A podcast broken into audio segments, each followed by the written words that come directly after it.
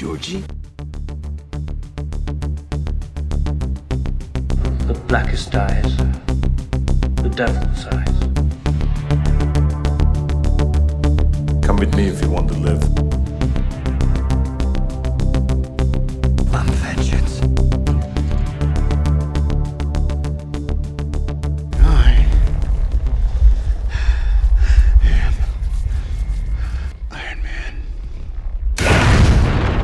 And welcome to Direct to Nowhere, the section of the Road to Nowhere podcast in which we invite a guest on to discuss one of their favourite directors and three movies from that director. I'm your host, Andy Connor, and tonight I'm delighted to be joined by a horror writer and assistant editor at Ghouls magazine, and also the author of Mums and Sons, Rebecca McCallum. Hey, Rebecca, how are you doing? Hello, Andy. Not too bad for a January. Yeah, yeah. It's been a the usual kind of slow month, uh, pre-Christmas payday, and then the it's not been awful. At least we've not had terrible snow. No, exactly. yeah, yeah. Yeah. And thanks so much for having me. It's great to be here. Yeah, well, thanks very much for having us on. And we're going to have an interesting chat tonight. Won't come on to the director at the minute. I'll just leave that for later. But so, just for folk that are listening that don't know yourself, just a, a kind of brief rundown. a little David Copperfield moment for me. Um, so I'm a, a writer. I write about horror and uh, I do film analysis. I've got bylines at places like Rue Morgue, Dread Central, Grim Journal. As you said, I'm assistant editor at the wonderful Ghouls magazine. Um, also assistant editor at Beauty of Horror. I'm author of Mums and Sons, a pocket book about familial relationships in horror, and I'm also senior contributor at Moving Pictures Film Club, where um, I I do uh, editorials and podcasts and things like that. uh, with with uh, Tim. Tim With Coleman, Tim Coleman, it? yeah, yeah. I had him on before talking apart John Wick, I think it was. Okay, that would make sense. Yeah, I know he's a big fan. Yeah. And that was a good chat. Um, Mums and Sons, how what is the um, the kind of inspiration behind that when you brought it out? Was it just is it something I've not read it personally, um, but is it? It's obviously you said about familial relationships in horror. What was your yeah. thought process behind that? Um, so uh, it started out as a sort of long form piece about Psycho and Okay. Norman Bates' relationship with his mother. And then I kind of thought, I seen Hereditary and I thought, oh, that's an interesting mother son relationship there as well. Yeah. And then I thought, hang on, I could I could actually look at mums and sons through three stages. So I could look at childhood and then mm-hmm. teenage years and adulthood. So I need one more film, and then I found the Babadook, and everything just seemed to fit into place. And so mm-hmm. it really talks about the the the sort of consistent themes that run across the three films, and then about the horror of motherhood and sort of unmasking that taboo and how we as women connect with that in the in the you know the horror genre. Cool. The three great movies there as well. Yeah. Hereditary, proper put the shits up me first time I've seen it. Um, it's been a while since I've watched Psycho, um, and the Babadook as well was just really, really great, terrifying as well. Yeah, yeah, not easy watches, but um, lots to dig into. no, uh, especially the kind of the, the the themes in Hereditary and what happens in that movie. Like, I think people that know Ari Aster know how he goes. Um, I just watched his short film for the first time this year. Uh, Okay. The Jo- is it something up with the Johnsons or something like that? yeah. Oh, that's Fucking hell. I mean, it's like a, a 10 minute, a 10, 15 minute, uh, or maybe half an hour actually, maybe a wee bit longer. It's nightmare.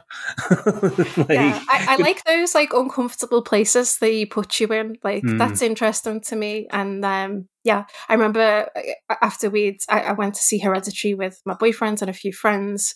And we were all just in the bar, like in silence afterwards. we just like, got nothing left to give. Aye.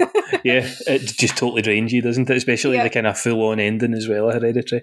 Um, that's really cool. So you've also got, as you said, um, bylines in Rue Morgue and things like that, and uh, being assist- ed- assistant editor at Ghouls. How's that been going? Fantastic, yeah. Uh, we're in our with with COVID. I- I really struggle because we Mm. sort of launched in COVID, so Yeah. time is really ah, just slips away from me. But this is our second year, so yeah, I have to just remind myself that we've achieved so much in just such a short time. Yeah. Yeah, definitely. And there's great contributors in that as well. And I've watched a few of the um, the kind of live uh, oh, the panels. panels and things like that have been really, really fun, really enjoyable. Um, I saw behind you as well. Hear us scream. Yes. Um, Yes. from it's just to your left shoulder. If I don't know if the cameras. Yeah. Uh, Um, have you got a part in that? A piece in that as well? I've got a piece in um, Hear Us Scream Volume 1, and Mhm. then I was one of the editors on Volume 2. So, Cool. yeah, I've Yeah. got a little role in that as well. nice. A cat was one of the first external podcasts that I was on.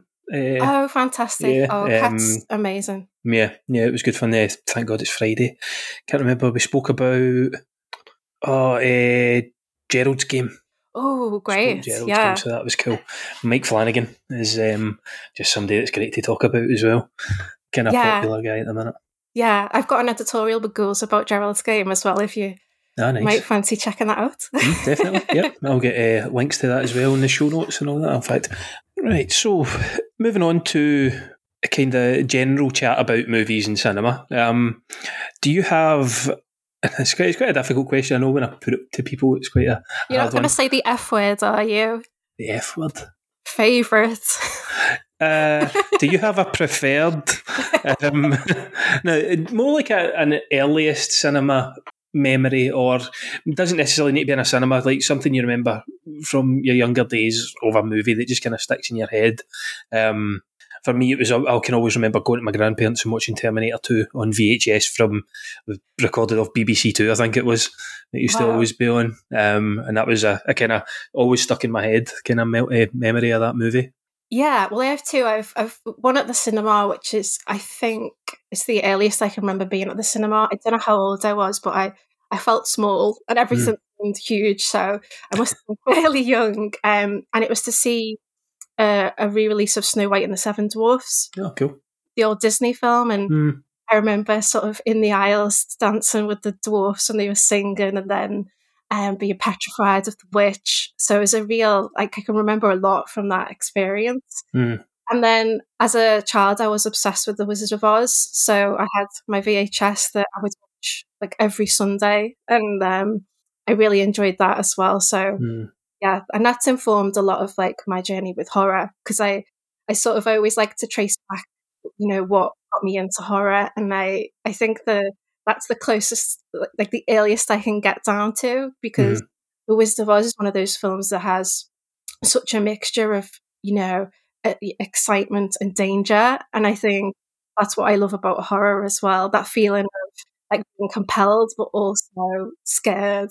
Yeah, especially a lot of those um, the kind of earlier Disney as well. There's a lot of horror elements in that, a lot of creepy, kind of disturbing characters, and kind of building off the grim fairy tale style of storytelling. I think Fantasia was maybe one of the ones I remember early doors, like Yeah. the the brooms that just never die. like, just the, just the, the idea of it is just so disturbing. Yeah, when you can take like an inanimate object and make that terrifying. Yeah, um, as a Yeah. child, it's yeah, when your imagination's so active. hmm Yeah, and uh, yeah, I can definitely remember Fantasia on video. I had that, and that's the only one I really remember. But I also remember being like, if you go to a video store and you would see posters for things, and you would immediately. um, When I was younger, I would just avoided them like the plague, and it was like the It TV movie, uh, Stephen King's It. It. I can't say I'm from Glasgow. I can't say my teeth. um, and things, seeing that in like video stores and just getting that same sense of nope, fuck that. That looks worse than Fantasia. Can't watch that. but yeah, yeah. So the, the early Disney stuff, yeah, is a, a perfect kind of a good shout for that. Um, the earliest time I remember being a cinema, I think, was Batman Forever, which it's not a good one. It's not the worst, but it's certainly No. not a good one. Val Kilmer's not bad. Yeah. Um, and I was going to say, do you have a favourite movie moment? Is there something that you kind of go back to all the time um, that it just kind of brings up feelings in you that either transport it can transport you back to a certain time in your life, or it just washes over you and you can let enjoy it no matter what. oh, so when you said to me choose a favorite movie moment, I just went, "That's my favorite moment," but it Hmm. does not. It, what you've just described, it does not fit those It's categories. just it can it can be totally anything. That's fine. So my favorite movie moment is Leatherface's first appearance in Texas Chainsaw Massacre. Um, hands down, I didn't even have to think Mm. about it. It's just everything. It's it's the score over the top. It's his first appearance in my favorite horror film. It's the way it's shot. It's the way it's lit. It's that first like you, you're not quite taking in what you're seeing, so you're thinking, you know, who is this and what does it represent? And uh, it's just such a beautiful moment. And for me, it's nothing. I'm half again. It's back to that danger and excitement because I'm like the game is on, but like part of me is like terrified as well.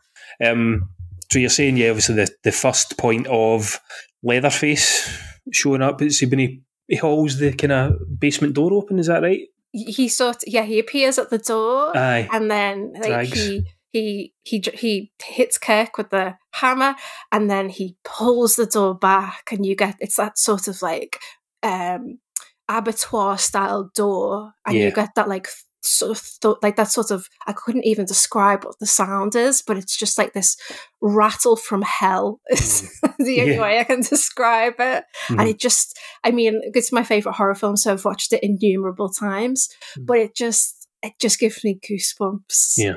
Yeah, it's a great scene. Um, to my shame, I saw the remake first. Um, Okay. uh, because I was quite squeamish at a younger age, so I kind of avoided that. Avoided the kind of video nasty era filchy and things like that as well, like uh, eye trauma horror. Um, Hmm. but the thing is, obviously, the, the the perception of the Texas Chainsaw Massacre is it's blood, guts, and violence Mm. everywhere, but it's quite subtle in its in its ways. Um, probably if it was released now, I don't know if you would even get it as an 18 certificate. Certainly wouldn't get banned. But No. um, so I think th- I possibly saw the remake in a cinema. And then I went, right, I'll go back and watch it. And obviously, it's much better. Um, it's not really. I think it was, was it Jessica Biel that maybe launched her career Yeah. in the, the remake. Um, so, overall, with the franchise, then, a Texas Chainsaw, is that one. Do you enjoy it? Do you like the silliness of part two? And no no. Fair enough. no it's it's it's a dedication to the 74 film and it stops there really, Really? Oh, well, fair enough. I think I've, I've seen I've, I've seen the beginning. I've seen Leatherface. I've saw the recent one, which was last year. Was it? Mhm. Um, I think was it just called Texas Chainsaw Massacre or yeah one of these requel, reboot, sequel type things where they brought back the older characters and the original final girl and just made a complete hit of it. Um, in saying that, it was 72 minutes or something, so it didn't take Yeah. up too much time.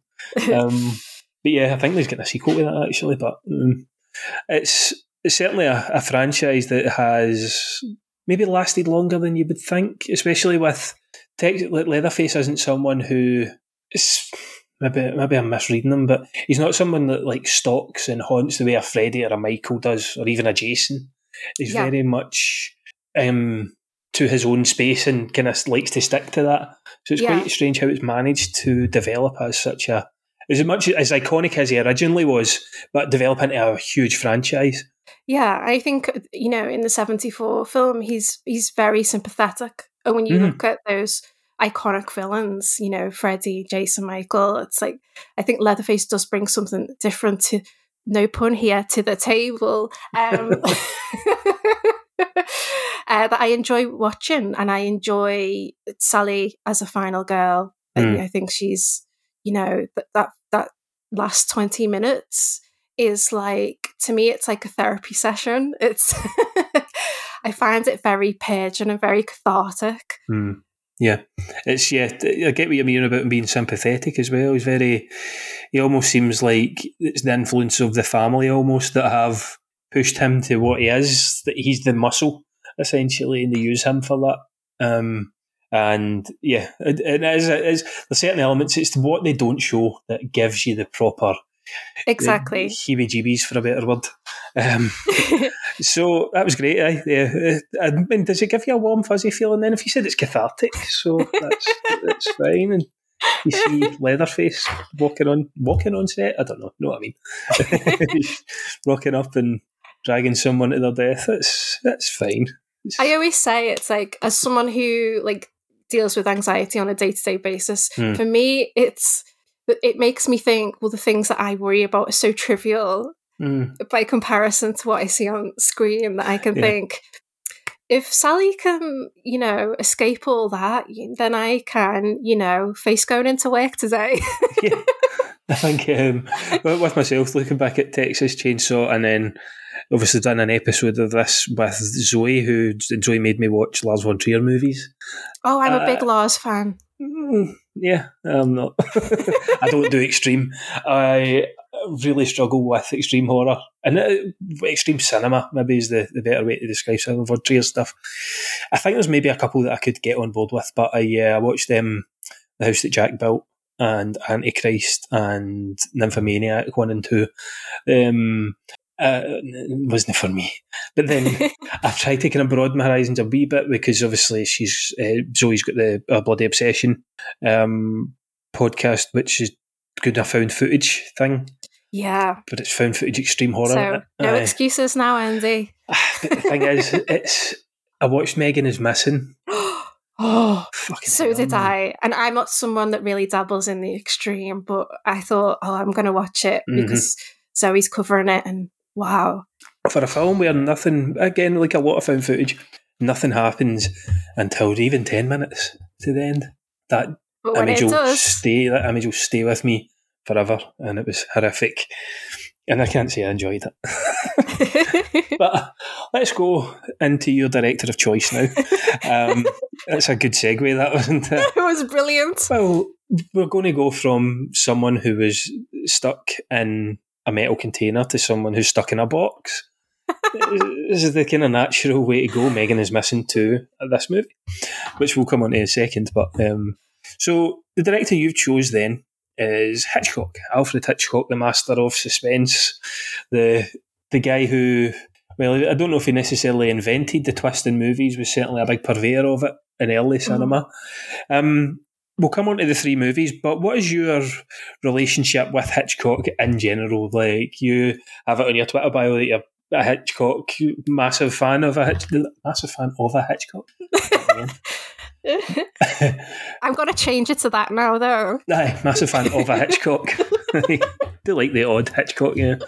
Um, so yeah, uh, you've said you're a massive fan of Hitchcock in your Twitter bio. So what is your relationship really with Hitchcock? How you how you found him?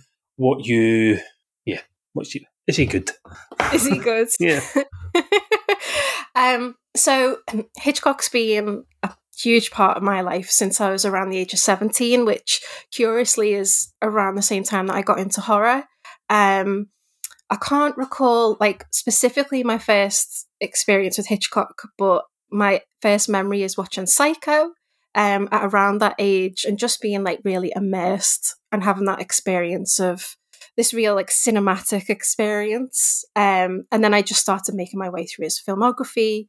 And I think, you know, Hitchcock's all about telling stories through image. And I really began to look out for and enjoy his techniques and how he makes films, the themes he explores, the relationships that he puts on screen, and how, as well, definitely the more that I've dug into Hitchcock, more about how his films talk to each other and interact with each other as well as a body of work. Okay. I think um, you know, people often say like master of suspense and things like that, but I think Hitchcock in his own way is its own genre, you know.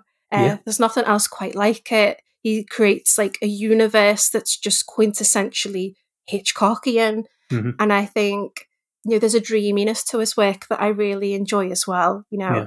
I like how he explores gender and fear and, you know, on the note of dream dreaminess as well. I think his work always seems to sit with me. It rests and it stays and, you know, it enters my subconscious. Mhm.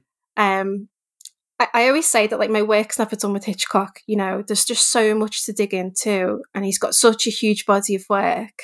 And um, you know, his influence as well is something that's interesting. Everything from like Brian De Palma to actually Basic Instinct, which I watched over Christmas, and I was like, wow, there's so much Hitchcock in this. Cool. You know, his Mhm. films can be like highly entertaining, but you know, they can also be watched on a more like a deeper level where underneath there's multiple layers and complexities. And I really enjoy taking those apart. And Mm. I just get lost in Hitchcock. And I think he was someone who was so focused on the audience and how the audience is always feeling and thinking. And he really brings you into his films. Yeah. You know, it, through through image and editing, you know, he creates mood and emotion and he conveys what his characters are thinking and feeling and he somehow makes us feel like that as well.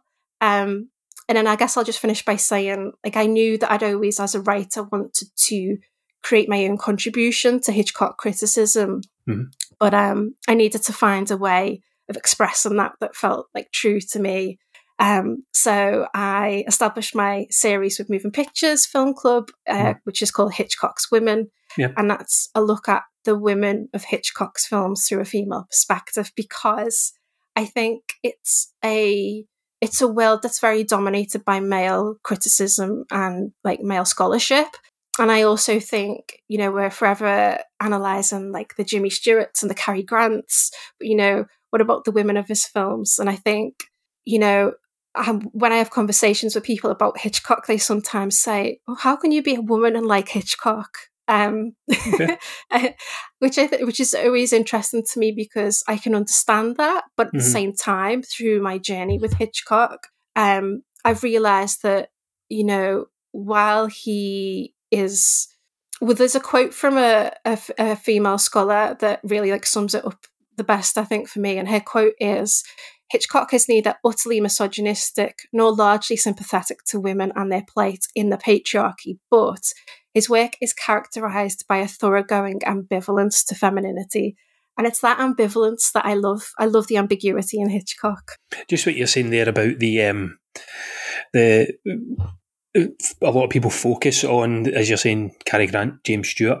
The Hitchcock movies, for me, certainly the ones that I've seen, they wouldn't be the same without a strong female lead. From Psycho to Rear Window to Vertigo, it, it, it's almost like a. We're going to come on to talk about Rope later on, which maybe doesn't have, which is more of a, a, a kind of centralised story about three people almost kind of playing themselves against each, not playing themselves against each other, but a kind of battle of wits. Um, but the the other two have got a very important female lead, whether whether it's in terms as you're saying with the ambiguity, maybe not strong in terms of feminism, but important in their role throughout the movies, and as everyone knows about Psycho and the the uh, the the big scenes in Psycho and Vertigo, which is my favourite of his. Which I think is quite a basic one to pick, but um, There's nothing basic about no, Vertigo. no, but um, absolutely love Vertigo, and and that has a mystery around a very important female character. Um, but yeah, as you're saying, like if you you can, you're coming at it from a female point of view, it's very different from me coming from it as a white guy. Like it's very basic for me. Not I keep saying the word basic. I don't know why I'm saying that. It's very easy for me to view it in a way of, well, how can they say it's not? He's not treating women well when he's very strong female characters, if you know what I mean. I'm not saying that's what I say, but it's very easy for me to look at it from that point of view. No, and I think so often these women are drivers of narrative Mhm. and they have agency that's often overlooked. Yeah. Um, and so many of us male leads have got a real effeminacy to them Mhm. um, that that's really interesting to to analyze. And you know, Hitchcock often subverts the, the stars that he's playing with, like Cary Grant and Jimmy Stewart, and what their reputation was in Hollywood and what they were known for. And I enjoy what he does with that as well. Yeah, yeah. Um, we'll come on then to the first one. Um, we're going through these in the order of release, and this is 1941's Suspicion, starring Cary Grant as Johnny and Joan Fontaine as Lina, Lina, Lina, Lena. Lena, Lena. Um, and do you want to give us just a quick synopsis then of Suspicion? Yeah, sure. So, uh, Lena is a wealthy heiress who marries a lovable but roguish man named Johnny. She quickly discovers he is, by varying degrees, a liar and an embezzler whose behaviour grows ever stranger, leading her to suspect his ultimate objective is to murder her for her money. There was something strange about Johnny Aysgarth. I knew it long before I married him. Anything you could put your finger on, and yet you were always conscious of it. Conscious of something vague, restless, frightening. There was our first meeting on the hilltop. Now, what did you think I'd do? Kill you? Nothing less than murder can justify such a violent self-defense. It's so easy to think. Cliff. I knew Johnny loved me as desperately as I loved him. And yet I remember now that even his reassurances seemed almost sinister. I want nothing but to spend the rest of my life with you. And if you were to die first, I... If I were to die first. From that moment on, my life was filled with fear. Not of Johnny, I loved him too much to really be afraid. But the fear of not knowing, the agony of waiting, of wondering how it would happen, of waking in the middle of the night, shaking with terror, and finding myself praying that whatever it was, it would be done quickly and with mercy. These are the facts, the evidence before the crime. I wanted you to know, in case I met a violent end.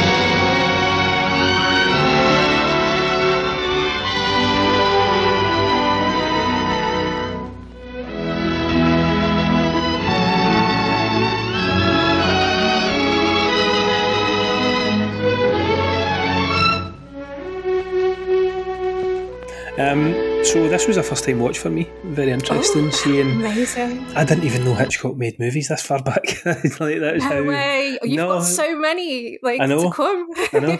It's just one of those uh, blind spots of mine. Um, like I know the big ones.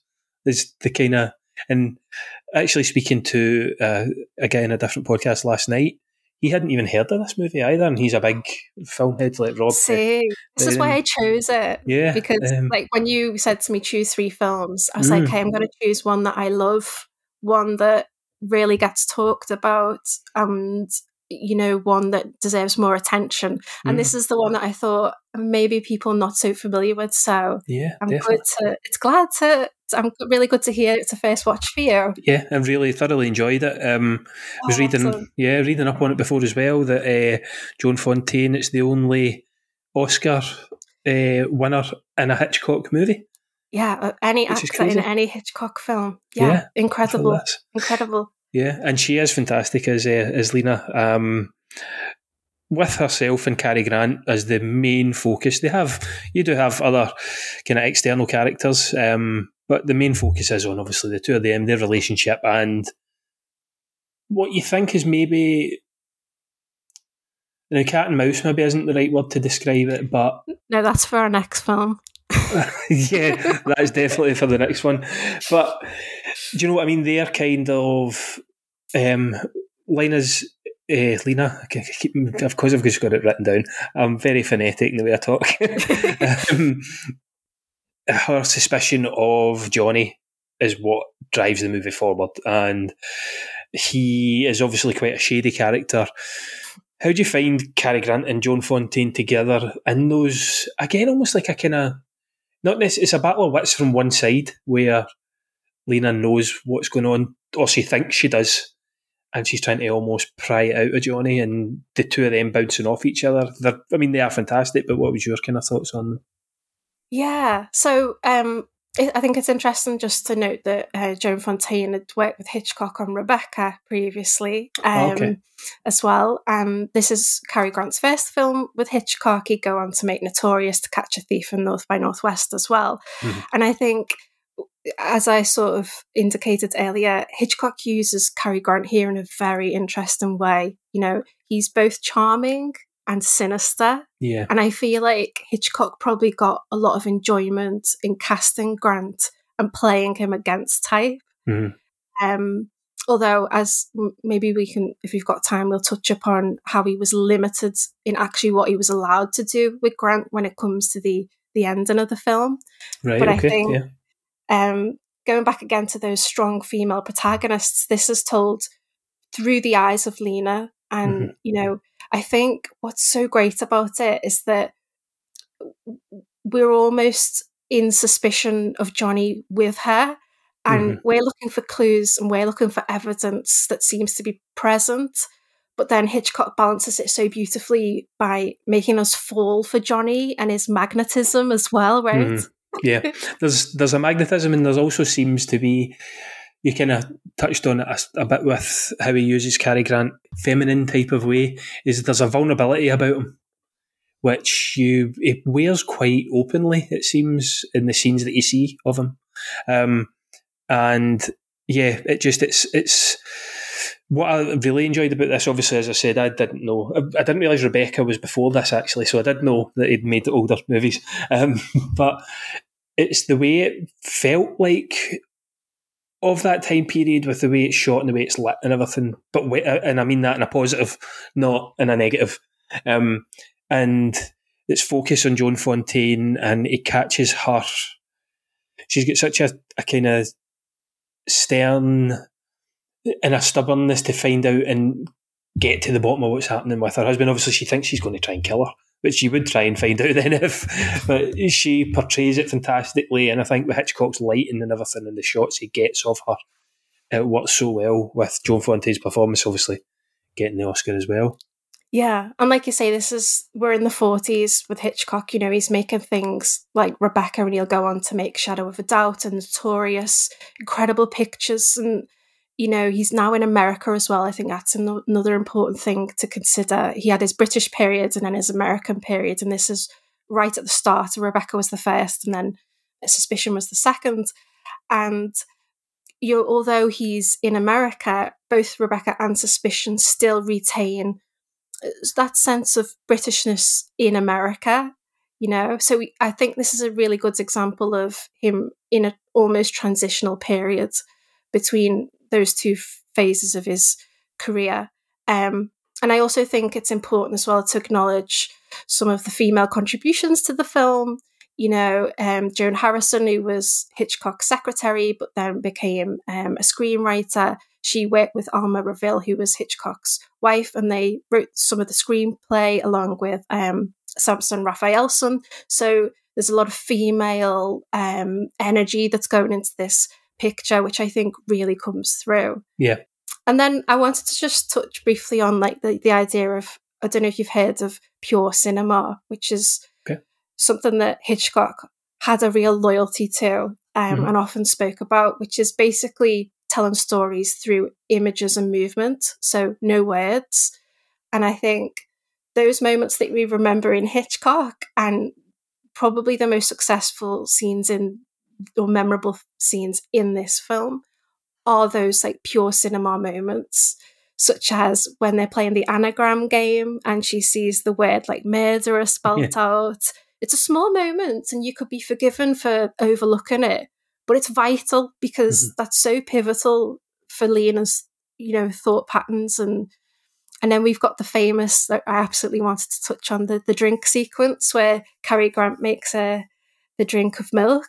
Yeah, and the light under the glass, yeah. which must have been to just kind of illuminate the, the, the milk as it's coming through there. So, so they put a light bulb into the glass to right. to light it up, and mm. you know you've got Hitchcock corrupting something as innocent and as you know as innocent as a glass of milk, and making us think differently about it, which I just think is incredible and You've got Cary Grant now in total silhouette, so he seems threatening and suspicious, and you know where we find ourselves applying meaning to something that otherwise is just completely routine. Mm-hmm. Yeah, definitely. I was going to kind of touch on that actually about the uh, the anagram scene. One thing that maybe I thought that Lina seemed to go very quickly from happily married and in love to oh fuck, he's a murderer. and I can understand it for the purposes of propelling the, the plot forward. It, it, doesn't. It doesn't. Not to really to the detriment of the film, but just something that kind of stuck out for me a wee bit. It does seem like she goes very quickly to that murder point. Um, did you find that when we were watching it? Or did... I feel. I feel you've got enough beats because mm. you know you've got she finds out she he's got no job when she's married him. So the new house is all on credit. Then yeah. her family heirloom chairs, he sells them, they go missing. Then he loses the job that he does get but doesn't tell her. So I think there's these snowball moments. But I, I know what you mean. It's a very heightened moment, isn't it? And it's, I think for, for 1941, it's, we, we'll let them off, I think. Yeah, oh no, it's fine. As I said, it's totally not. I maybe watch with it being a first time view as well. I'm watching it through a different lens. Like if I was to go back and rewatch it, I'd probably see that scene totally differently. Yeah. Um, and I but- wonder if part of your response is because it's Cary Grant and it's much harder for you, given what you know of him already Hmm. and what you come with, or just any audience member. Maybe it is so hard to actually believe that he will be a murderer. Mm, yeah, exactly. Um, coming on to the the ending, so Mhm. we've had Lina going through this almost. I wouldn't say a descent into paranoia, but a, certainly a, a Mm. suspicious um, intent about her towards Johnny. The ending is Lina's decided to go to her mum's, or she says she's going to her mum's anyway, and Johnny offers to drive her. Now, you mentioned a bit about what the studio would allow him to do with Cary Grant hmm because the way I thought this movie was going to end was either there would be a scuffle, the car would go off the side of the road with Johnny in it. It's kind of what you would. The way the film had been playing out, maybe something's going to come to that, or maybe Johnny is actually a murderer. Maybe he wins. Maybe Lina, falls off the cliff. But there is a bit of a subversion there. He tries to save her, which then she tries to not let him save her. It's a very strange kind of confusing. There's hands everywhere. She tries. He almost falls out of the car, um, and then he opens up to her about everything. Said he was planning on killing himself, but he decided not to, and he was going to just face up to the the uh, not perjury charges. Um, I can't remember the what for fraud charges. Let's just say fraud Yeah. charges. Yeah. Um, and then Lina says, "Well, we can work it out, basically." And they drive off into the sunset. In my head, that had always been part of Johnny's plan. The way I read it, that maybe he didn't want to kill her because he did actually love her. So maybe he's been tricking it. Again, this is my reading of it in a first and only viewing. Maybe he's been, maybe he knows she was looking at him reading the letters before he went into the bath and he leaves them in a coat pocket. And then, because at the end it's just the way he stretches his hand over her back as they're driving away. It was quite a subtle. I thought he was he'd essentially got what he was aiming to get, and she was going to settle his debt, and he would still be able to be with the woman he loved. But what you're saying about Cary Grant was that something that was done because they weren't allowed to do certain things. So the, this is um, it's fascinating to hear your interpretation and like the ending of suspicion is just something that comes in for so much comment and theory. So and I think as well, you know, perhaps it perhaps it's the film's shortcoming in a way because it does feel quite abrupt you Mhm. know um but hitchcock did face a lot of challenges with this so in the novel so suspicions based on a novel Mhm. um by Francis Iles that's called oh um i think it's called uh, before the fact um before the fact or after the fact so um in the novel johnny's drink that he gives to lina is poisonous All right, and she drinks it. Um, but Joe, Joan Fontaine has spoken of how endings that were tested where Johnny was the murderer did not sit well with audiences. It did not test well. okay. Audiences did not want to see Cary Grant as a villain. Right. Um, so Hitchcock himself had a, an ending which he was trying to push, um, where Lina writes a letter to her mother revealing that Johnny is planning to poison her, and then she takes the drink. But then once she's took the drink, you know, before she dies, she says to Johnny, "Oh, will you post that letter for me, darling?" So the last scene that Hitchcock had in mind, which is so Hitchcockian, and I can just imagine him like laughing to himself, Mm. is Johnny like whistling his way to the post box, posting the letter that effectively condemns him. And that was it. That would have been the final scene. That would have been the final scene. Yeah. yeah. Um, but the actual ending we get, as I say, it is a little bit abrupt. But I think it's important to note that Hitchcock endings are really ambiguous and it's such a point of interest for me because, okay, things seem tied up, you know, neat in a bow, like the end of Rear Window, but actually there's a lot still here to be resolved. And I think, you know, when a couple unite despite differences, like in like in Rear Window, Marnie, you know, there's still this overall feeling actually that the future's far from harmonious. Mm, yeah, yeah. Well, with uh, Lina and Johnny are driving back to a very uncertain future. Um, whether he is a murderer or not is, is very ambiguous at the end of this. I thought he was it maybe been part of his plan, as I kind of explained earlier. Um, but he he could still have that in him. It's almost like past the end of the book, past the end of the movie. There's still, as you're saying, a whole other story to be told there that we just don't don't know. We can only our imagination can kind of work on it. Yeah, and what's trust going to look like in that relationship now? It's Yeah, yeah. non-existent, pretty much, isn't it? So that was the first one, suspicion. I'm going to move on to the second one now, which we touched on a little bit when discussing Megan is missing, um, and it is 1948's Rope, starring James Stewart as Rupert, John Dall as Brandon, and Farley Granger as Philip.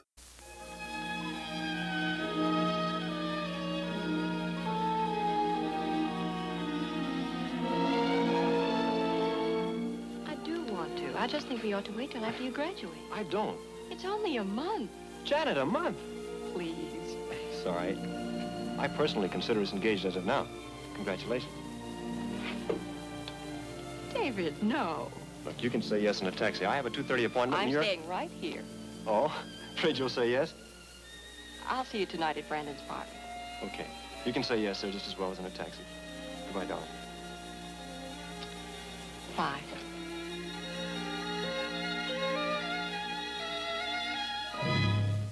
That's the last time she ever saw him alive.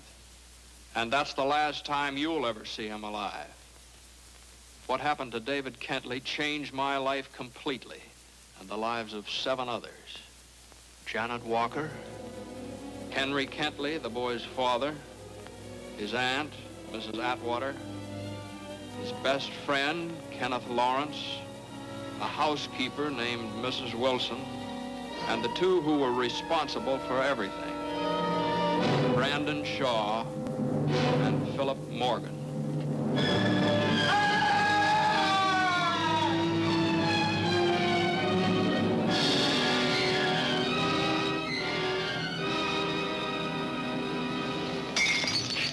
Mouse, cat and mouse. Honey, which is the cat and which is the mouse? Enough of that.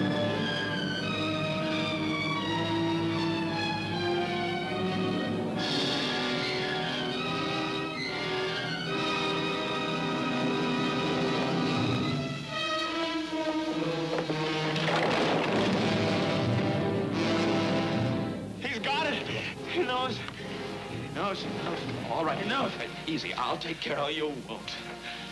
I'd just as soon kill you as kill him.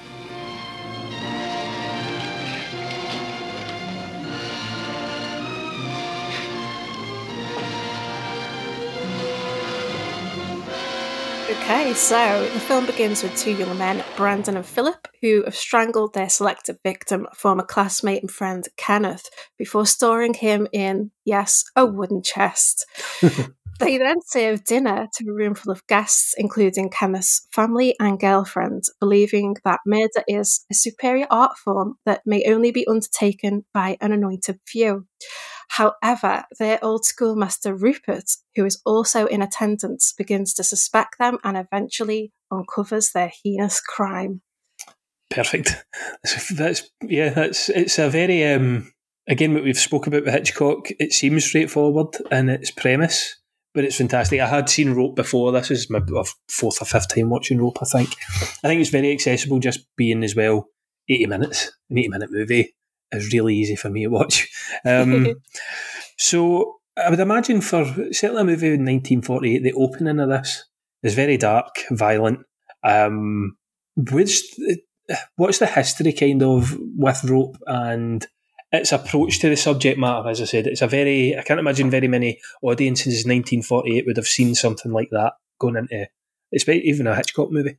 Yeah. So so Rope's based on a play by Patrick Hamilton, which is based on an actual murder carried out by two law students um, who kidnapped a 14 year old boy under the pretense of conducting the perfect murder. Um, so yeah, I think you know Rope's actually Hitchcock's first film in color, which Okay. you know he uses particularly well with the cyclorama, the backdrop of the Mhm. city outside, and he uses that to communicate the temperature of the room and you know when the situations become intense you know there's the sunset used and the neon signs and things like that um and then we've also got you know an example of portrayal of of queerness which runs throughout hitchcock's work you know from everything from rebecca to north by northwest. Mhm. arguably the birds i've written a piece about that on moving pictures.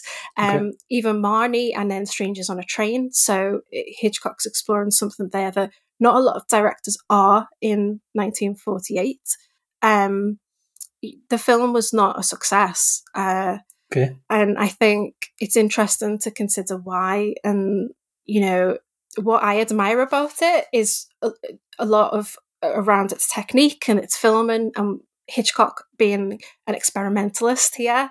Uh, you know, he's known for his recurring themes and techniques, but actually, I've see him as always being something of an innovator as well. You know, in tandem with that, and this rope is a prime example of that. You know, he he'd spoke of how all the movement of both the actors and the cameras was marked out using blackboards and chalk.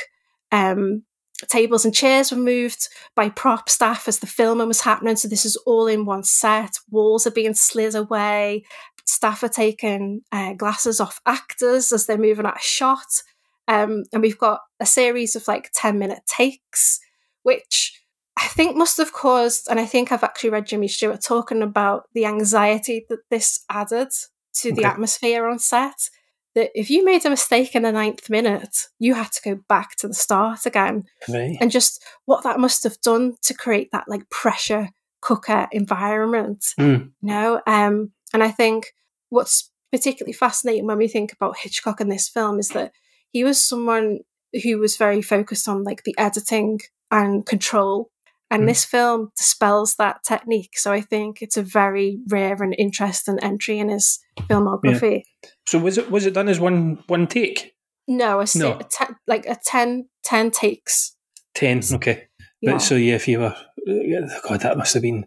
You can imagine. Obviously, we've had a few things like that the past few years, like that have been edited, like with 1917 and Birdman. But back then, it would have been literally you had to get it spot on, or you were pretty much forcing everyone an extra day's work, or whatever it could have been. You know what I mean? Like it's full on.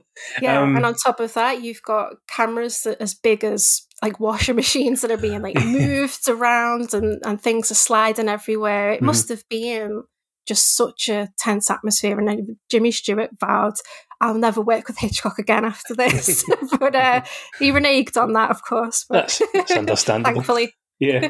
Um, I was actually going to ask you about the style of the movie because it did feel like a play. Um, watching it, and it's obviously a very uh, intentional move by Hitchcock because it does feel different from, as we spoke about with Suspicion, it feels different from a Hollywood movie. It's it felt like a filmed play, and it's fantastic just because it's always from the one side. It's like if you're watching anything from Friends to the, the Hamilton musical that was released during lockdown. It's got that one, not one camera, but certainly majority of the angle is a is one and the same uh, with different zooms and everything, and it's really effective in this. It's great. It opens up the room to Mm, on in the scenes that you're watching. It opens up, and you're looking for.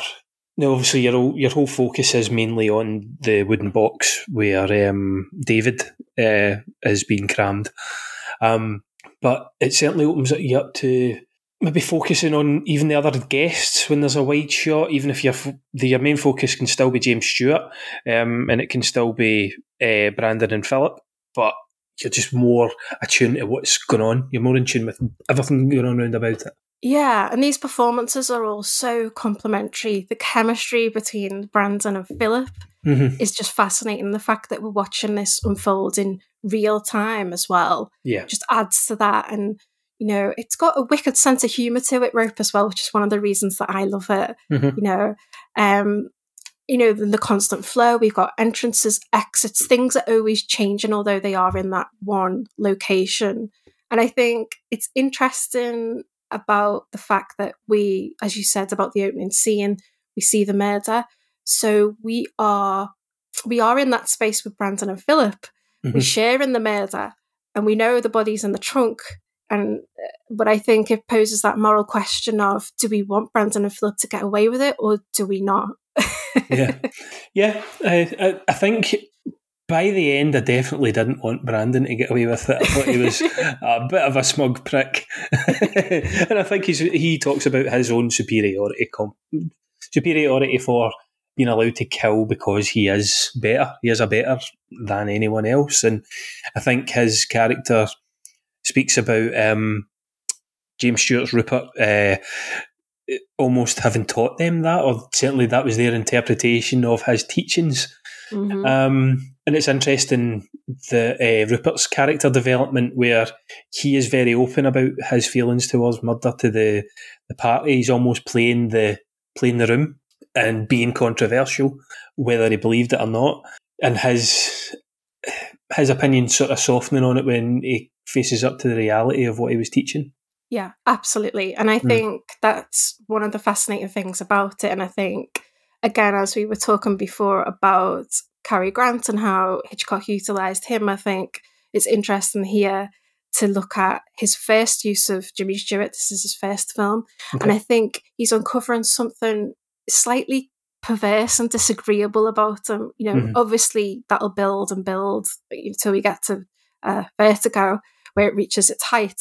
Um, but I think you know he he enjoyed tapping into something opposite in in Stewart. Yeah. You know, though I'm not sure. Actually, I think he was conscious of it with Grant. With Stewart, I'm I'm not sure if he was. It was often said that Jimmy Stewart was the man that Hitchcock identified with, and Cary Grant was the man he wanted to be, Okay. um, which I think is interesting. But yeah, onto the question of Rupert then, his morality in terms of the end, and and this notion that it, it the Superman theory of only certain people can commit murder is Yeah. essentially a theory that he's communicated to his loyal students, Brandon and Philip, Hmm. and they've taken it literally. You know, as as Rupert says himself, "You've given my words a meaning I never dreamt of." Mhm. You know, but perhaps he should have been more careful in the messages he gave, and it puts that question mark of culpability over him. I think, Mhm. and we're back again at that ambiguous ending that I spoke about earlier, and Yeah. I think while Rupert certainly is not a, a murderer in the practical sense, Mm. but any notion of him as a hero has got to come under some serious scrutiny, don't you Yeah. think? Definitely, he's the person that found them out. I wouldn't necessarily see he is the the heroic type. He's just the one that found it out. He was clever enough. He was smarter than them, um, uh, which would probably be certainly for Brandon would be a bit of an insult if he, if he was told that at the time. Um, one of the interesting things, I know we spoke about the kind of camera work in this one, the audio as well, the sound design. So if it felt very much like a party, like a, party that you were at. There was a scene, and I think there's a couple of guests turn up, and James Stewart standing behind the the main conversation, Mhm. but you're still kind of hearing what they're talking about. There's not Yeah. like a, a focused audio on the conversation that you're really meant to be hearing. I really thought found that really interesting because you were sometimes you watch a movie and there'll just be a rabble, but you're able to pick up conversations on everyone in that room at different times, even if you're not meant to. Mhm. Do you think it was that intentional then? I'm assuming it would have been. Yeah, I- it was really interesting how it very famously used lots of overlap and dialogue at, Mm. at the same time simultaneously and i think yeah, absolutely you're spot on i think he almost wants us to go back and there's those nuggets for us to pick up and it's not just what people are saying but it's how people are who's looking at who you know Mm. rupert might be talking to um brandon and phillips uh it, like their their help their Mm. their maid Yeah, but um he's still looking at them when they're having their conversation so he's he's half in his conversation but he's got one eye on them as well and Yeah. we can see that and hitchcock shows us that and i think that's important yeah, it's great. And as you're saying with the the, I think James Stewart's just so watchable. Like he just he is. It's, it's not like a, a groundbreaking take or anything, but just any time he's been, most of what I've seen him in now probably has been Hitchcock. He's just his voice is great. He just he's where Cary Grant's the Hollywood kind of pin up guy, as you've said, the one that Hitchcock wanted to be. There's a kind of lived in quality to James Stewart, especially in Rope. Feels like a teacher that's maybe been teaching for a long time and maybe doesn't believe what he, some of the words he's saying, but it's just a, a homeliness to him. Maybe is the, the, the right description without looking homely, as in he's a very handsome guy. But yeah, there's just a more of an everyman feeling about James Stewart. Exactly. And I think Mm. that's why Hitchcock selected him. You know, he's the quintessential all American man. And I think he knew audiences wanted to see that. Mhm. But as I've said as well, I think he also wanted to pollute that a bit as well. Yeah, just have fun with it and be like, that's your American dream. But, you know, underneath that, there's something that's just more corrupt and perverse. Mhm. And he gets the funniest lines as well when he's is it uh, is it Brandon's mum or something? I can't remember the exact character where she's always trying to explain something. It was the thing with the thing next to that other thing, and he gets those like just takes the piss out of her, like anytime she asks him Yeah. a question, and they just land f- perfectly. It shows you his different range as well because he goes Yeah. from casually conversational to really funny and jovial, and then to serious as the finale for him, and he just nails every part of it. Yeah, and I love when he comes back and he has that that final act where everyone's gone. He's left as well, but he comes back under the pretense that he's left his cigarette case. Yeah.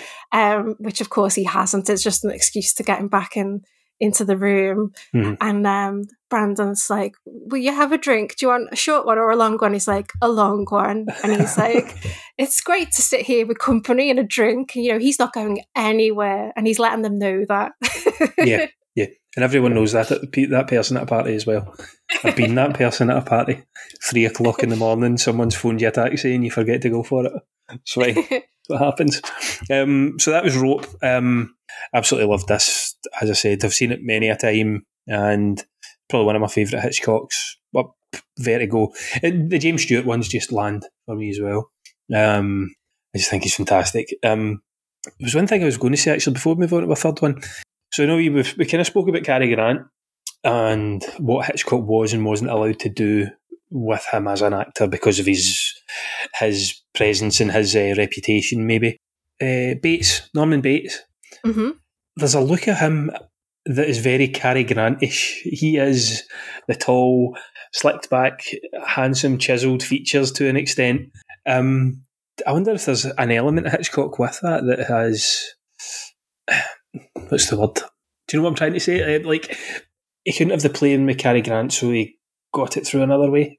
Okay, so it's almost like a carrying through of with with Anthony Perkins of what he was doing with Cary Grant. Yeah, that just came into my head there. So, you- so he wasn't allowed to. He, he got the the handsome. The guy is very similar in features to Cary Grant, so he wasn't able to do what he wanted with Cary Grant. So when it got to Anthony Perkins and Psycho, very similar in looks and maybe not as handsome, but there's certainly similarities there. He felt he was able to now do that a bit more with the handsome Hollywood guy. If he, if, it just came into my head there, so I don't know if that's Okay, so almost like a second attempt, but where I can do it the way I wanted to do it the first time. Yeah, not really, not necessarily retelling the story, but having that um, more of an influence over a Cary Grant substitute, if you Mm. know what I mean. I'm maybe again, I'm maybe just looking at it a different way. Yeah, I think I think I think he picked Anthony Perkins for that role because you know there was a vulnerability in him, there was an effeminacy, there was a, a fragility and a, a boyishness, and he'd gone through a lot in his personal life. I know that made him feel quite connected to the character of Norman. Um, but I certainly think it's interesting to look at Hitchcock's relationships to his actors and how he used them, um, both how he both used their Hollywood status to his advantage, and like as we've talked about throughout, how he subverted that as well. Yeah, definitely. So that was just a wee kind of mind mind model I had there, try to get across the across the page. Um, on to the last one now. Um, and this is Marnie from 1964 with Tippi Hedren as Marnie and Sean Connery as Mark. Marnie's been a bad girl. And if she's allowed a second chance, she'll be even worse.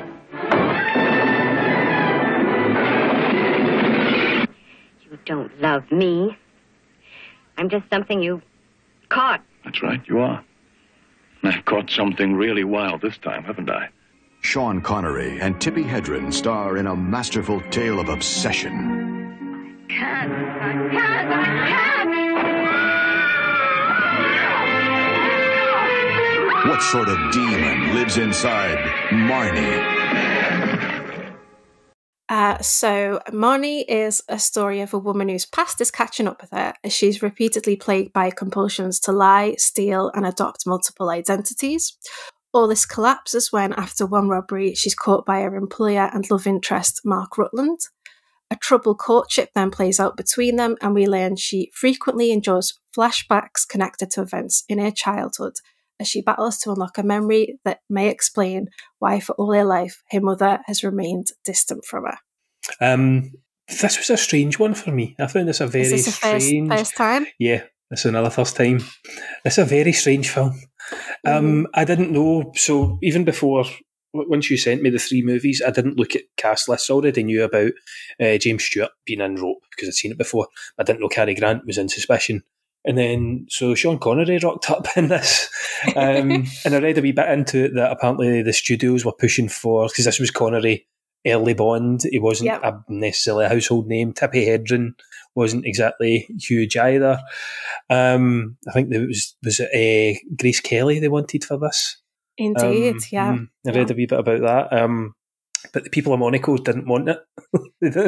No, Which is no. quite Hitchcock bought the, the rights to the book by Winston Graham, who's the same guy who wrote the Poldark series. People might know. Right, okay. Um, yeah, fun fact. Um, uh, and yeah, he bought it with Grace in mind. He wanted to keep that relationship going. And initially, she she wrote to him and she was on board. But then, yeah, um, she was married to um, His Royal Serene Highness the Prince of Monaco, and it was decided that um, you know this this she was not going to accept the role. Um, so it was then on the set of The Birds that Tippi was approached to take the starring role, and I think it's interesting to contextualize Marnie because it comes later in Hitchcock's career. Mhm. It's after The Birds and before Frenzy, and I think for me personally, uh, and some people would argue otherwise, but I feel like this is the last real Hitchcock film. Okay. You know, we've got Frenzy and then we've got Family Plot, and that's it. Um, Right. But I don't think those other two quite belong to that same world. And I think it's because it's his last attempt really in the studio and under that old system. You know, I think I chose this because Marnie's been largely dismissed and to me, it just so overlooked. And I think Hmm. You know, it is Hitchcock's last greatest film. And it's deeply cinematic. Yes, it's strange. It's, it's deeply cinematic. And for me, it deserves more attention and more discussion. And it's definitely getting that in um, feminist cri- cri- criticism circles. And um, I think it's going to be interesting to discuss it. And um, I'm really interested to hear what you think about the various beats as we go along. So yeah, as I said, for me it was quite a a, a strange movie. On again, I'm going off one watch, so it's, then I'm definitely going to go back to it because there was enough that interested me. Oh, God, God! I'm not sure if I enjoyed it though, but the uh. but not. I just felt You said intrigue though, and I think that's important. yeah. Instead, I will definitely watch it again. Hundred percent, I will watch this movie again. What did you think of Tippi's performance? I think I preferred her Bird's performance. I do think she's good in this, but I don't know. I think there was just a. Do you know what a lot of it reminded me of a wee bit? And this is the, just the, the movie in general, when it's use of lighting and things like that. The use of the kind of bright flashes of colour. The Um, suffusions, mm, yeah. Um, and this is obviously influenced probably by Marnie, is Malignant. The way Malignant in those early scenes involving uh, Gabriel and the murders and everything. Obviously, it's uh, um, Giallo inspired. but I'm Mhm. sure Giallo took a lot from a lot of Hitchcock's Yep. styles of filmmaking. But that's those scenes where it's like a murder happened just outside a motel, the motel room sign flashing when um, Marnie's having her flashbacks. It's bright lights flashing and spinning rooms and things like that. It was very, just reminded me a wee bit of that. Um, but yeah, I, I, mean, as I said, intrigue maybe more than enjoyment, but it might be enjoyed better more on a second watch. I don't think the um, I didn't really buy Sean Connery, but I've never been a Connery fan. Okay. Like I, my granddad would not be happy with me if he was still around, but he's just never. I don't know. I think he's uh, maybe it was just the year of me watching him. He became almost a caricature of himself. So now looking back at him, it's still a wee bit grating. Um, overall, the story I think is really good. Like I was enthralled by the kind of the mystery of why she was having these flashbacks, why she was scared of thunder, why she was so against intimacy. Um, after Mark had forced her to marry him. I mean, he is a dick. like, I'm so glad to hear you say that. yeah, he's a massive dickhead. Um, I got that enough from it. And obviously, there's, I think I read as well, there's a lot of controversy. I think Hitchcock either fell out with or fired his initial writer from this because they didn't Evan want to include, yeah, yeah, didn't want to include the rape scene. Um, and right. Hitchcock essentially it was his basis. It wasn't his base. I think someone else said to Evan Hunter when you said that you were basically on a flight back to New York. That was the next writer that he brought in, Jay Presson Allen, who So he- then carried on working on the film. Right. Okay. Um, and Hitchcock, his interest would have been around that really dark material and disturbing plot point from the book. Um, I assume it would have been controversial at that time as well.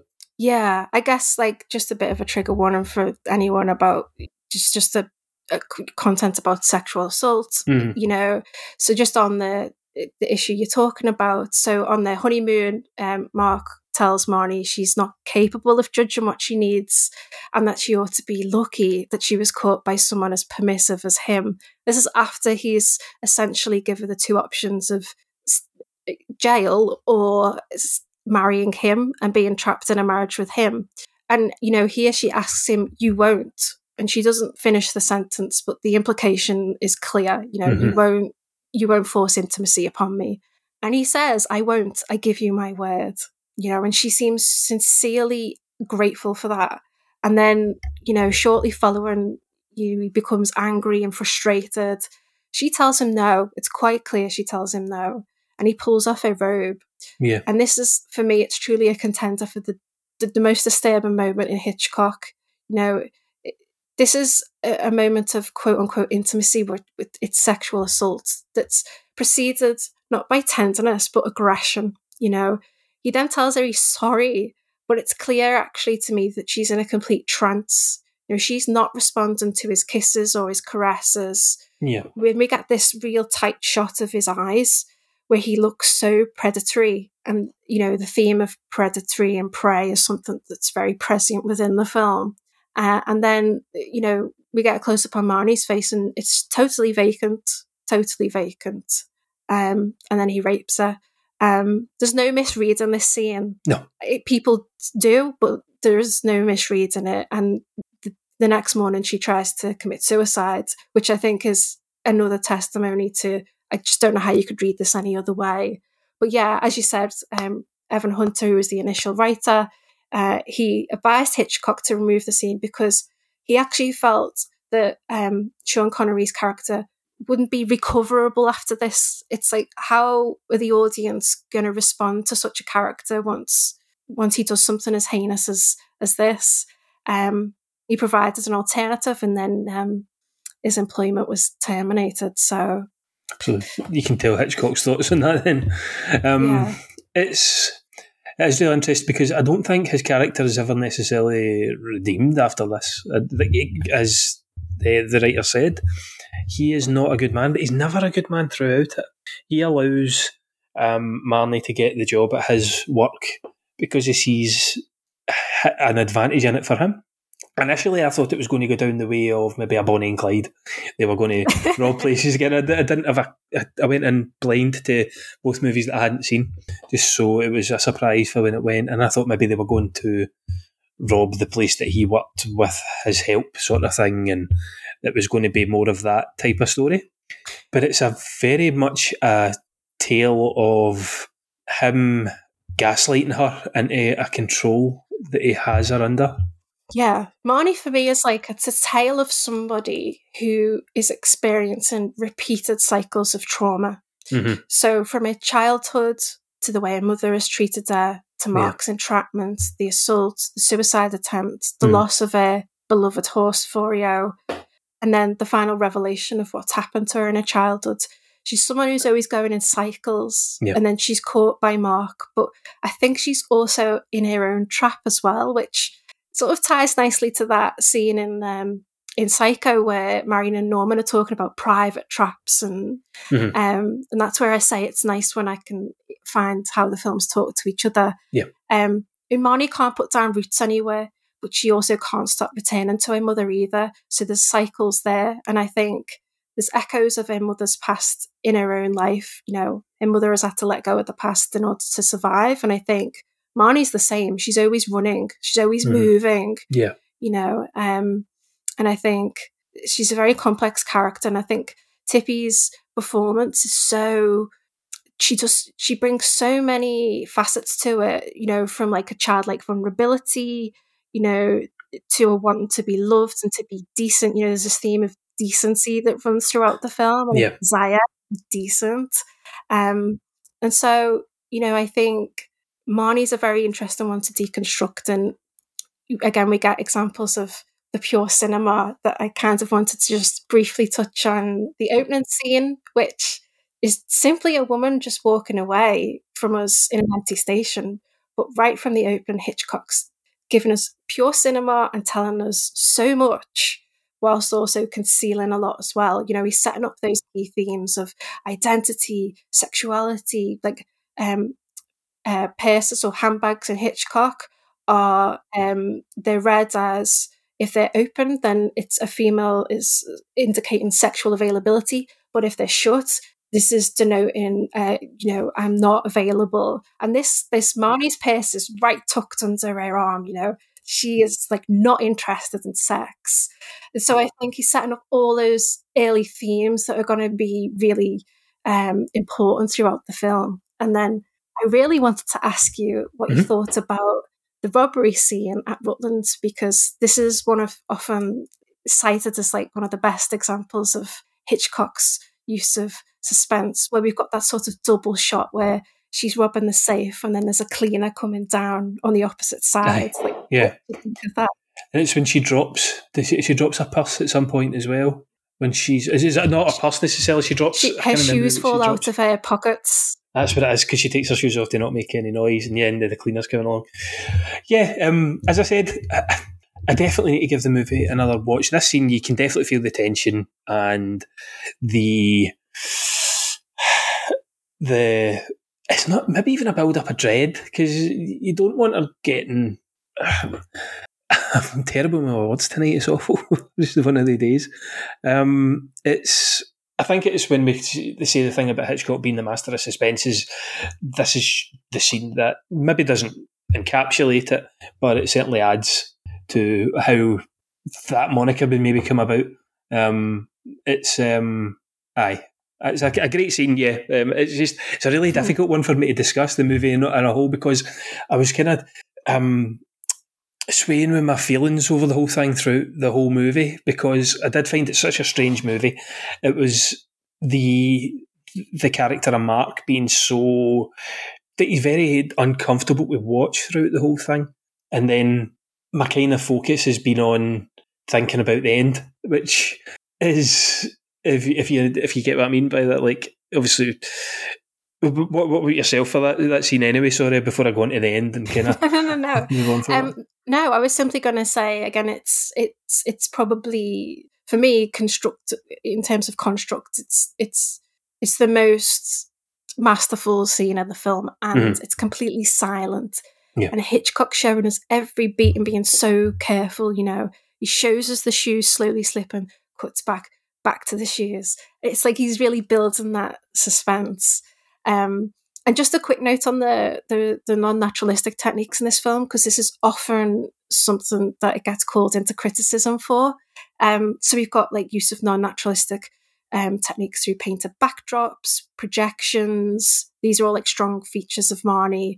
Um, when she's riding Forio, when she's in the car with Mark, in Mother's Street in Baltimore, when they're at the racetrack, and then later on the Child's of Flashback, which is in sepia.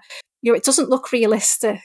But I think for Hitchcock, it really wasn't about achieving accuracy. What he's trying to do, it's the impression that he wants to convey. It's the emotions, that, uh, you know, it's where he wants to take an audience. You know, so when she's riding Forio, these non-naturalistic backdrops, to me, I read them as they're indicative of a dream world, an escape. You know, her hair's blowing, Yeah. and she's in a place of like just pureness. Yeah. And you know, when we look at her family home and the there's this huge ship at the end that looks so out of place, I Yeah. guess, in a sense. It's artificial, but I think again that represents things connected to Marnie's past and it's a haziness like a memory. Like a memory wouldn't be realistic. It would be almost blurred at the edges and not quite real. And I think it evokes that sense of of going into the past. Um, and then the profusions, I think a lot of people say, oh, but that takes me out of the film, these flashes of red. I actually find it takes me deeper into Marnie's psychology. You know, it shows us how Hitchcock's not so interested in naturalism, but in cinema, like the visual and how it impacts us and how he conveys the character's mindset. Yeah. Yeah, it's interesting you're saying about especially the when she's riding her horse. It did initially strike me as oh, that's quite obviously not meant to be not meant to look real. Because the speed as well with which that screen is rushing past and it's obviously we're looking at it through the lens of Marnie. The whole movie is meant to be how we uh, how she's perceiving everything, like her reaction to lightning, her reaction to blood on her dress, um, her reaction when she goes to see her mum as well. Yeah, is very. Her mum's almost caricaturesque in a way. Like oh, her uh, Gosh, what a performance. I yeah, it's great. Like, Yeah. but it's very heightened, a, a very heightened performance, and it's almost like you're witnessing her through through Marnie. Um, Exactly. Yeah. And she plays both Marnie's mother and then her mother in the flashback as well. Mhm. So she's the same actress playing both roles. And Yeah, she really conveys this weight and tragedy to her character, I think. And like you say, how, I mean, it's how she deals with Jesse, the young child that comes in and spends a lot of time with her. And there's this like jealousy dynamic with Marnie and how Marnie sees her interacting with other children and feels this is not a warmth that she ever felt. hmm And the mum wants the um, the the neighbour and the child to move in with her, so it's almost because she's felt as if she's not had that. The mother must felt as if she's not had the chance to raise a child properly because of the tragedy that happened from a young age, and they were so distant from each other. Um, in terms of the ending, it's again ambiguous Mhm. with what's happening. There is um, huge question marks over where that life is going to go for Marnie, and it's the element of Mark again in it that is really it leaves a a, a feeling in the stomach that I'm not very comfortable with at the end of the movie because he's like, "We'll get you help," or I can't remember his exact line, but it's along those lines. It's like, "I'll come with me. I'll put my arm around you. I'll protect you." When he's been nothing but an antagonist essentially for the whole movie. Um, what do you think of that way to end the movie?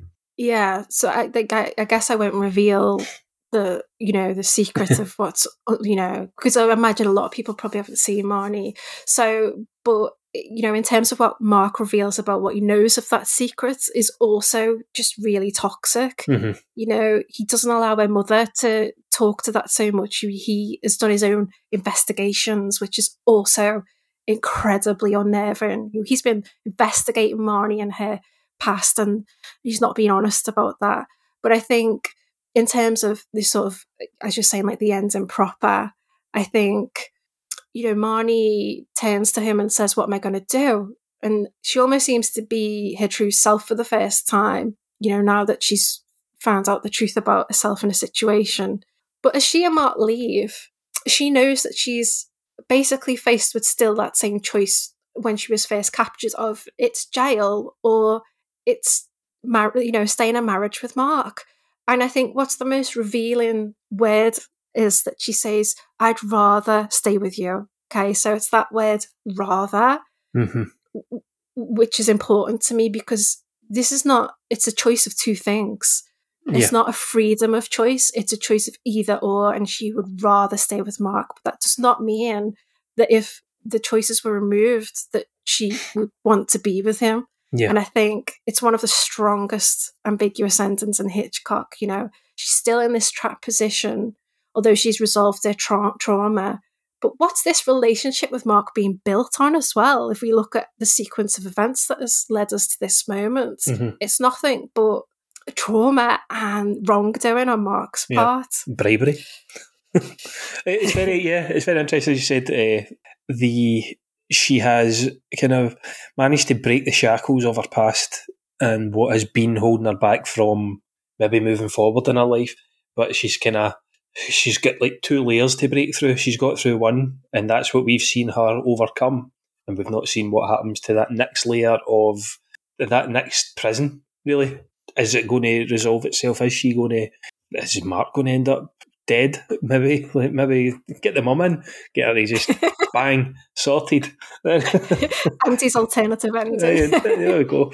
Well, give Hitchcock a phone, or you might not answer. um, yeah. So, like, is there a is there is there a way for her to break out of that second prison in her adult life when she's managed to resolve her past trauma, which has plagued her for decades or however the, kind of the length of her life, and it's quite a somber and bleak ending in a way Mm. especially when she states she's having to be with a rapist.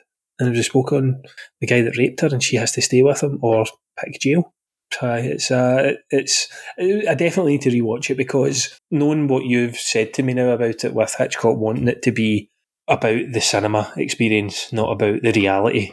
Mhm. It's definitely a way I would be able to. It's definitely a movie that I would view in a different light now on a second watch as well. Again, first time watch with anything can be from coming out of a movie and going, that is the greatest thing I've ever seen, and you rewatch it and you go, oh, God, that was awful. but you get caught up in the cinematic moments of it. This was a first time for me, so I definitely need to give it another go. Um, and having that perspective certainly open up a, a lot of different avenues for me while watching it. But I don't think it's certainly, even I was unsure of it, I didn't think it was a bad movie, put it that way. It was just intriguing in a way that I wasn't expecting. So that is, covers us for the three Hitchcock movies um, Suspicion, Rope, and Marnie. If you had to pick, and obviously you love Hitchcock, so is there any ones that you would say? I mean, there's the obvious ones. There is Psycho, there is Vertigo, um, there is The Birds. What would you say, maybe one or two that people would definitely have to check out if they hadn't seen even these three and to move to go into the next kind of chapter? Yeah. So I'd say for anyone unfamiliar with Hitchcock or has never seen a Hitchcock, I would head to Rear Window and North by Northwest as really good starting points. And of course, Psycho. But some of my favourites that sort of sit outside of the the more, you know, I wouldn't say popular, but you know, the more recognised are um, Notorious, Strangers on a Train, and Shadow of a Doubt. What was that last one? Shadow of a Doubt. Never heard of that one, so that's one I'll need to check Oh. out as well. Right, Where you can get me back on. Aye. I'll give you a message once I've watched it as well. Um, and then for yourself, what else have you got coming up over the next wee while? Uh, work wise, releases, articles, all that shit. so um, my Hitchcock Women series continues with Moving Pictures Film Club. My next essay is actually on Shadow of a Doubt, which I'm in a deep obsession with at the moment. Um, you can find my essays on Marnie and Suspicion. Um, as well as the rest of my series on um, Hitchcock's Women at Moving Pictures Film Club. Um, I'm also working on an editorial about 1982's The Entity, um, and then I've got two big projects in the pipeline that I can't really reveal too much about, but I could say one of them's horror based and one of them's Hitchcock based. So I the two H's in my life. Excellent. Um, so I'll, I'll put uh, all your socials in the show notes and the a link to your Gerald's Game editorial as well. So I need to go and check that out as well. Um, and what I do with the guests is just to sign out on to pick a piece of music score from a movie. Doesn't need necessarily be one of the ones that we've discussed tonight, but um, have you had a think about that? I did have a think, and I was like, I need to. If I'm not going to choose Hitchcock, I almost chose Vertigo, and I thought that's too predictable. but I want a Hitchcock connection. So I chose. I know you said song, but I cheated a bit, and I chose the score to Taxi Driver. Okay. Um, it's one I listen to a lot when I'm working, and the score was composed by Bernard Herrmann, who worked, uh, you know, a lot with Hitchcock from The Trouble with Harry right through to Marnie. Mhm. Um, and um, Taxi Driver itself, the film, it takes influence from a Hitchcock film from 1956 called Cool. The Wrong Man. So, yeah, shout out to Taxi Driver always. and any, any particular one from that? Oh no, just, Just it's one. anyone. It's one. You know, it's a, it's one mood. So that's fine. Um, so thank you very much for joining us. Um, it's been great learning so much about Hitchcock that I didn't know before. And as I said, two of these were first time watches, and uh, I'll definitely recheck Marnie just to have a look at it through that new lens. Um, Rope is just a classic. I absolutely love it. And then we will catch up again soon. And this is music from the score of Taxi Driver.